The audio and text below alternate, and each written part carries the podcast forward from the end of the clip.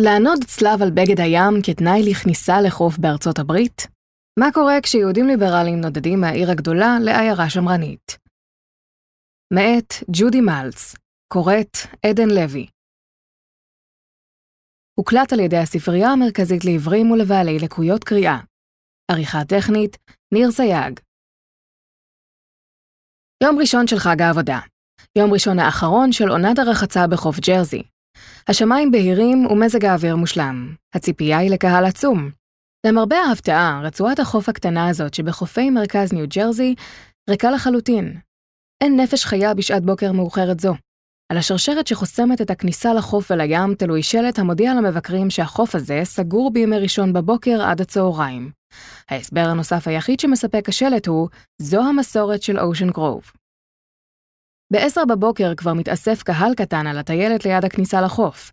מול משיגי הגבול הפוטנציאליים האלה, מתייצבת אישה שאוחזת בשלט גדול המזהיר אותם שרצועת החול למטה היא רכוש פרטי. אבל המפגינים השקטים האלה לא ממש אכפת. בפעולת התרסה מאורגנת, בזה אחר זה הם מדלגים מעל השרשרת. אל תהיו פורעי חוק, מפצירה בהם האישה עם השלט. מפגינה שנושאת כיסא חופש שמשייה עוצרת בדרכה אל החוף, מסתובבת לאחור ומסננת, גם ישו היה פורע חוק. זהו יום ראשון השלישי ברציפות של הפגנות חסרות תקדים אלה. הן החלו מאז שמדינת ניו ג'רזי הודיעה לקבוצת הכנסייה שמחזיקה בחוף ומתפעלת אותו, כי ייתכן שהיא מפרה את החוק. הפעם הראשונה זה יותר מ-150 שנה שמישהו קורא תיגר על חוקיות הסגרים האלה בימי ראשון.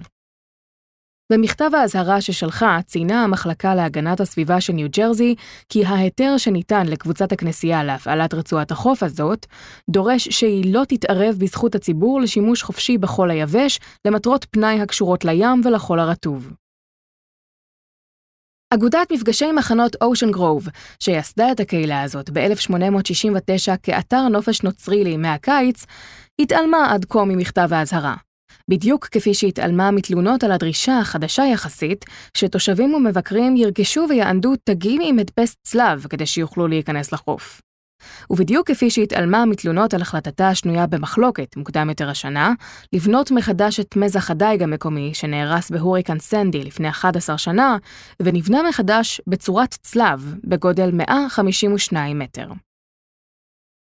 שדה ניסויים בערכים השלט המברך את המבקרים בכניסה לאושן גרוב מתאר את המקום כמייל רבוע של אלוהים בחוף ג'רזי. הכפר המנומנם הזה, המונה בקושי 3,100 תושבים, וידוע באוסף המופלא של בתים ויקטוריאנים, הפך בשבועות האחרונים לשדה ניסויים של הערכים האמריקאים הבסיסיים ביותר, הפרדת הכנסייה מהמדינה. אושן גרוב, דחוק בין עיר הולדתו של ברוס ספרינגסטיין, אסברי פארק, לחוף ברדלי, הידוע בכינויו חוף בייגל בגלל היהודים הרבים שנהגו לנפוש בו, נמצא במעמד מוזר למדי.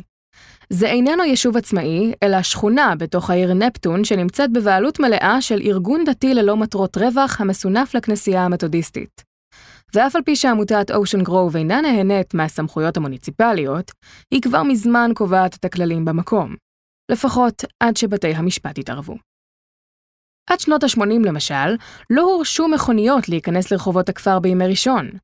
איסור זה בוטל בסופו של דבר, לאחר שמחלק של עיתוני סוף השבוע התלונן בבית המשפט כי הדבר מונע ממנו לבצע את עבודתו.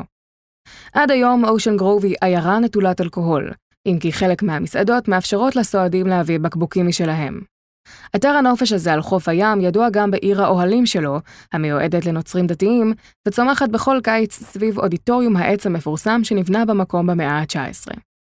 עד לא מזמן אושן גרוב לא היה מקום שמתיישבים יהודים או בני קבוצות מיעוט אחרות נהגו לבקר בו. ואכן, בספרה מ-2007, יהודי דרום ג'רזי, Jewish South Jersey, מציינים המחברים ליאונרד ורנון ואלן מיירס, אף על פי שלא היו שלטים שאמרו אין כניסה ליהודים, במשך שנים רבות הייתה זו עובדה ידועה שיהודים, כמו גם אפרו-אמריקאים, אינם רצויים בקהילת אושן גרוב.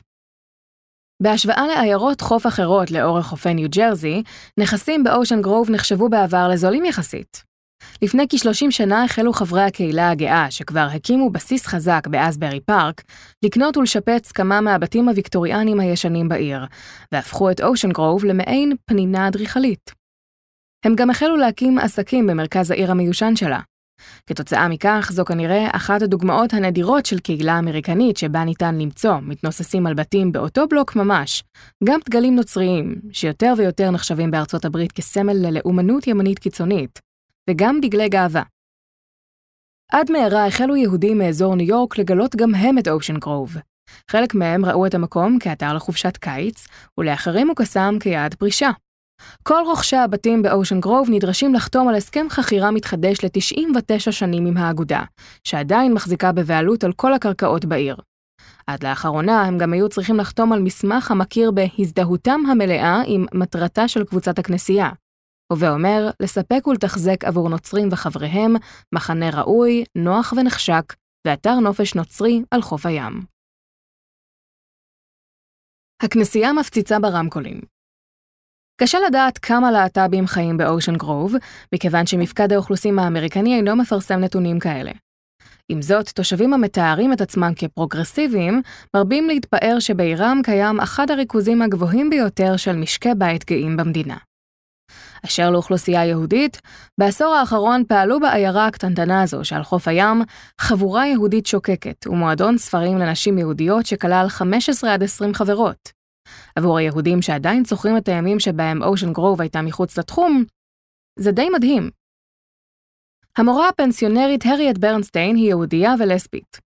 לפני 15 שנה, היא ובת זוגה, לואיזה פסטר, הגיעו לכותרות העיתונים הארציים כשתבעו את האגודה על כך שמנעה מהן להשתמש בביתן הטיילת לטקס החתונה שלהן. הן זכו בתביעה פורצת דרך חמש שנים לאחר מכן, כשבית המשפט בניו ג'רזי פסק שהן היו קורבנות לאפליה. בתגובה החליטה האגודה כי הביתן לא יוכל לשמש עוד לטקסי חתונה כלשהם, לא גאים ולא סטרייטים. אבל פרט למקרה הזה ולעוד כמה מקרים בודדים, הנוצרים הדתיים, היהודים והלהט"בים המרכיבים את הקהילה הזאת, חיו בדו-קיום מרשים לאורך השנים. לפחות עד לאחרונה. רבים כאן מייחסים את ההתלקחות החדשה למינויו של מייקל בדג'ר לתפקיד נשיא האגודה לפני כמה שנים. בדג'ר, נוצרי דתי אדוק, ידוע כשמרני הרבה יותר מקודמיו, בעיני מתנגדיו הקולניים, בדג'ר, שדגל נוצרי מתנוסס על ביתו, רוצה לכפות את דעותיו הפונדמנטליסטיות על העיירה כולה. אחרים מייחסים את הפגיעה לכאורה בחירויות הדת בעיר לכוחות שסוחפים את המדינה כולה. אני חושב שההקצנה כאן באושן גרוב החלה בערך בתקופה שדונלד טראמפ עלה לשלטון, ובית המשפט העליון נעשה שמרני יותר, אומר שיין מרטינס, עורך דין מקומי. נראה שזה באמת חיזק את אגודת המחנות בקידום האג'נדה הרדיקלית שלהם, ונתן להם תחושת ביטחון מזויפת שאף אחד לא יכול לבקר אותם. הוא מספר למשל על הרמקולים שהותקנו לאחרונה באחת הסדרות הראשיות של אושן גרוב, ושימשו להגברת דרשות יום א' של הכנסייה. מרטינס, הומוסקסואל שגדל בבית קתולי, עבר לאושן גרוב עם בן זוגו לפני חמש שנים. היו לנו חברים שגרו כאן, שאיתם חלקנו ערכים דומים, הוא מספר. הגענו לכאן ומיד התאהבנו. כיום הוא עומד בראש קבוצה חדשה של פעילים להט"בים ויהודים בעיקר, שהחליטו להילחם באגודה. קבוצת תמיכה זו, שנקראת נפטון יונייטד, מתארת את משימתה כהבטחת הגינות ושוויון לכל תושבי העיר נפטון והמבקרים בה. הקבוצה תולה את תקוותיה בתוכנית גרין אייקרס של מדינת ניו ג'רזי, המעודדת שימוש בקרקעות בבעלות פרטית לנופש ציבורי ולשימור. האגודה הצטרפה לתוכנית ב-1989, ובתמורה לפתיחת חוף הים שלה, ששוויו מוערך ביותר מ-26 מיליון דולר לציבור, היא לא שילמה עליו ארנונה מאז. תושבי העיר המתנגדים לסגירת החוף בימי ראשון בבוקר מפעילים לובי בעירייה ובמדינה כדי לבטל את הטבת המס הזאת, כל עוד האגודה ממשיכה להתעלם מאזהרת המשרד להגנת הסביבה. אם זה לא יעבוד, הם אומרים שלא תהיה להם ברירה אלא להגיש תביעה נגד קבוצת הכנסייה בבית המשפט. לא תשיג גבול. זה לא מקרי שהחוף סגור בדיוק בשעות הפעילות של הכנסייה בימי ראשון בבוקר, אבל בדג'ר לא יודע שהמדיניות נולדה כדי שהגרוברס הנוצרים, כפי שהם מכונים, לא יתפתו לוותר על התפילה השבועית. הוא דווקא מתעקש שההחלטה נועדה לשמירת איכות החיים. יש יתרונות, חילוניים ודתיים כאחד לסגירת החוף, אומר בדג'ר. זה מאפשר לאנשים ליהנות מבוקר יום ראשון שקט יותר, שלב יותר, רגוע יותר. המבקרים יכולים לחנות, לאכול ארוחת בוקר במסעדה ולטייל בלי הלחצים שיש לנו בשבתות. אפשר להשקיף ממש על החוף בימי ראשון בבוקר, בלי שהנוף ייחסם על ידי משאיות גלידה. זה הכל חלק מהקסם של המקום הזה.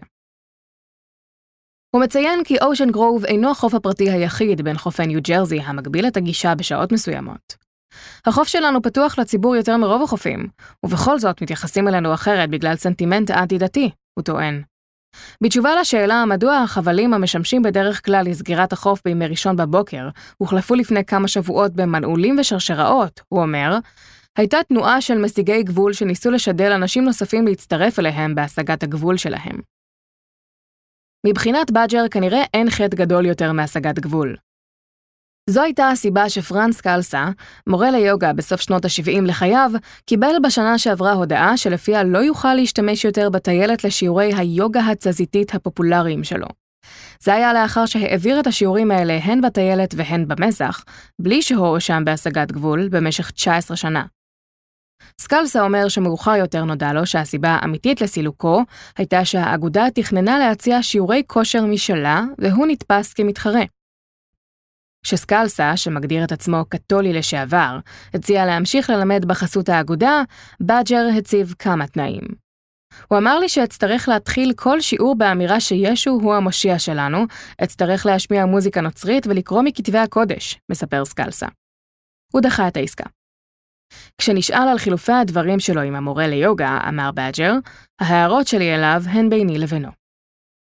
לחץ על המזח על בייגל, לקס וגבינת שמנת בשעת בוקר מוקדמת ביום ראשון, עליזה גרינבלט ופול מרטין, זוג פנסיונרים יהודים הפעילים בהפגנות, מתכננים את צעדיהם הבאים. פול מתכנן להצטרף למפגינים מעט מאוחר יותר על החוף. עליזה, שנקעה לאחרונה את הקרסול, ולכן היא פחות ניידת, תחלק עלונים. העלונים שהדפיסו קוראים לתושבים לכתוב לנציגיהם במועצת העיר נפטון, ומפצירים בהם לפעול נגד האגודה על הפרת תנאי ההיתר שלה. העיר נפטון שותפה לכל זה, היא אומרת. גרינבלט ומרטין, במקור ממנהטן, קנו בית באושן גרוב לפני כ-20 שנה. האגודה לא כפתה את הדת בצורה כזו באותם ימים, אומרת מנהלת ההוצאה לאור לשעבר.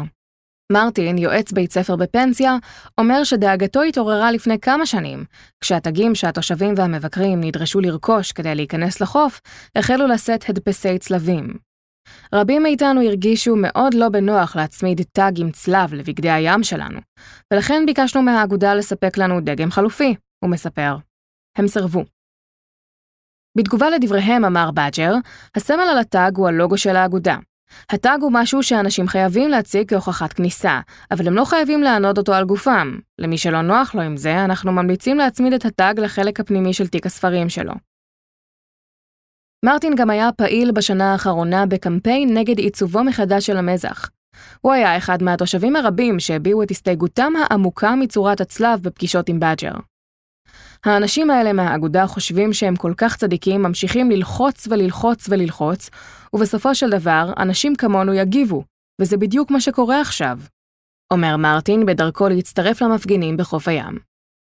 כשנשאל אם לא צפה התנגדות לתכנון המזח, אמר בדג'ר, כמהנדס אני רואה בזה עיצוב מעולה. הוא מספק יותר זוויות צפייה ויש לו יותר מקום לעמידה. זה העיצוב הכי טוב שיכולנו לדמיין, ואני לא שומע תלונות עכשיו. הייתה מחלוקת לפני שהוא נפתח, אבל נראה שהכל התאדה. כמה מתושבי אושן גרוב אמרו להארץ כי הם מסרבים סירוב עקרוני לדרוך על המזח. רבים גם מכסים את התגים שלהם במדבקות כדי לכסות את הצלבים. שיקולי בטיחות מנדי שפירו, אומנית שמבלה את חודשי הקיץ באושן גרוב ואת שאר השנה בפילדלפיה, עוקפת את חוסר הנוחות שבצלב על תג החוף שלה על ידי הצמדתו לכובע ולא לבגד הים. לא שזה לא מפריע לה. למעשה, אחד הדברים הראשונים שהיא חולקת עם המבקרים שהתאספו במרפסת הקדמית שלה בסוף השבוע של יום העבודה, הוא אוסף תגי החוף שלה באושן גרוב. אפשר לראות שלפני 2017 לא היו צלבים, היא מציינת, ועכשיו נראה שבכל שנה הם הולכים וגדלים. שפירו, שנוהגת לבלות את ימי ראשון בבוקר ברכיבות אופניים ארוכות, מוטרדת פחות משכניה מסגירת החופים. אני די אוהבת את השלווה של ימי ראשון בבוקר כאן, אומרת שפירו, המשתייכת לחבורה ולמועדון הספרים היהודי. הצלבים מפריעים לי הרבה יותר. דאג גרוט, כומר פרספטריאני, פוקד את הכנסייה באסברי פארק בימי ראשון בבוקר. עם זאת, בסוף השבוע הזה של יום העבודה, הוא מרשה לעצמו לאחר קצת כדי שיוכל לצאת לטיילת ולהביע סולידריות עם המפגינים. הוא ואשתו קנו בית באושן גרוב לפני חמש שנים, בתקווה ליצור את מה שהוא מתאר כמחנה לנכדים. אבל עכשיו הוא חושש שהבית הזה לא יוכל לשרת את המטרה. יש לי נכד שהוא טראנס, ואני מתחיל לחשוש שהוא לא ירגיש בטוח כאן, אומר גרוט, שעובד כפסיכותרפיסט במשרה חלקית. סנדי קליינברט ובעלה, במקור מצ'רי היל שבדרום ניו ג'רזי, קנו בית באושן גרוב לפני כעשר שנים. חשבנו שאנחנו קונים פוסטר של נורמן רוקוול, אבל לאחרונה אנחנו מרגישים כאילו אנחנו חיים בגלעד מסיפורה של שפחה, היא אומרת. קליינברט, שומרת מצוות ופעילה בחיי הקהילה היהודית, נשאלת לעיתים קרובות על ידי חבריה מה חשבה לעצמה כשהחליטה לרכוש נכס בעיירה שנמצאת בבעלות קבוצת כנסייה. כולנו ידענו שזו עיירה מתודיסטית, מה שזה לא אומר, היא משיבה. אבל זה לא ממש השפיע עלינו עד שהנשיא החדש של האגודה הגיע וניסה לכפות עלינו את הנצרות שלו. קליינברט נמנית עם קבוצה גדולה באופן לא רציונלי של מפגינים יהודים על הטיילת, שמתכוננים לדלג מעל השרשראות. כמו רבים מהם, היא לובשת חולצת מחאה שהוצבה במיוחד, ועליה כתוב מועדון השחייה של יום ראשון בבוקר. זו עקיצה מובהקת שמופנית לאגודה. ברנסטין ופסטר, זוג הלסביות שכופפו את ידיה של האגודה לפני עשור, לובשות גם הן את החולצות האלה. לפני שהוא הולך לכנסייה, בדג'ר מפציע לזמן קצר על הטיילת, שם הוא משקיף על המהומה מרחוק. דקות ספורות לאחר לכתו מגיע למקום שוטר. השוטר הזה, שלא ממש ברור לו מדוע זומן, מתלונן בגיחוך בפני עשרות המפגינים שהתאספו סביבו על החוף על כך שהוא נאלץ לפסוע בחול בנעליים כבדות בזמן שהם זוכים ללכת יחפים. כולכם יודעים על ה... איך קוראים לזה? המדיניות כאן באושן גרוב? הוא שואל. אתה מתכוון למסורת, מתקן אותו אחד המפגינים. נכון, הוא אומר בחביבות. לא ממש יודע מה עוד הוא אמור לומר לקהל. במרחק שמיעה מהשוטר השחור האדיב הזה, קליינברט מאירה, מי אמר שמסורות הן בהכרח טובות? הרי גם עבדות הייתה מסורת במדינה הזאת, וגם אונס שפחות. ובנימה נסערת היא מוסיפה, למה אנשים פשוט לא יכולים לחיות ולתת לחיות? בשבוע שעבר שלחה המחלקה להגנת הסביבה בניו ג'רזי מכתב נוסף לעמותה. במכתב נאמר כי העמותה אכן מפרה את תנאי ההיתר שלה להפעיל את החוף כאשר היא סוגרת אותו בימי ראשון. לעמותה ניתנו עשרה ימים להגיב על כך.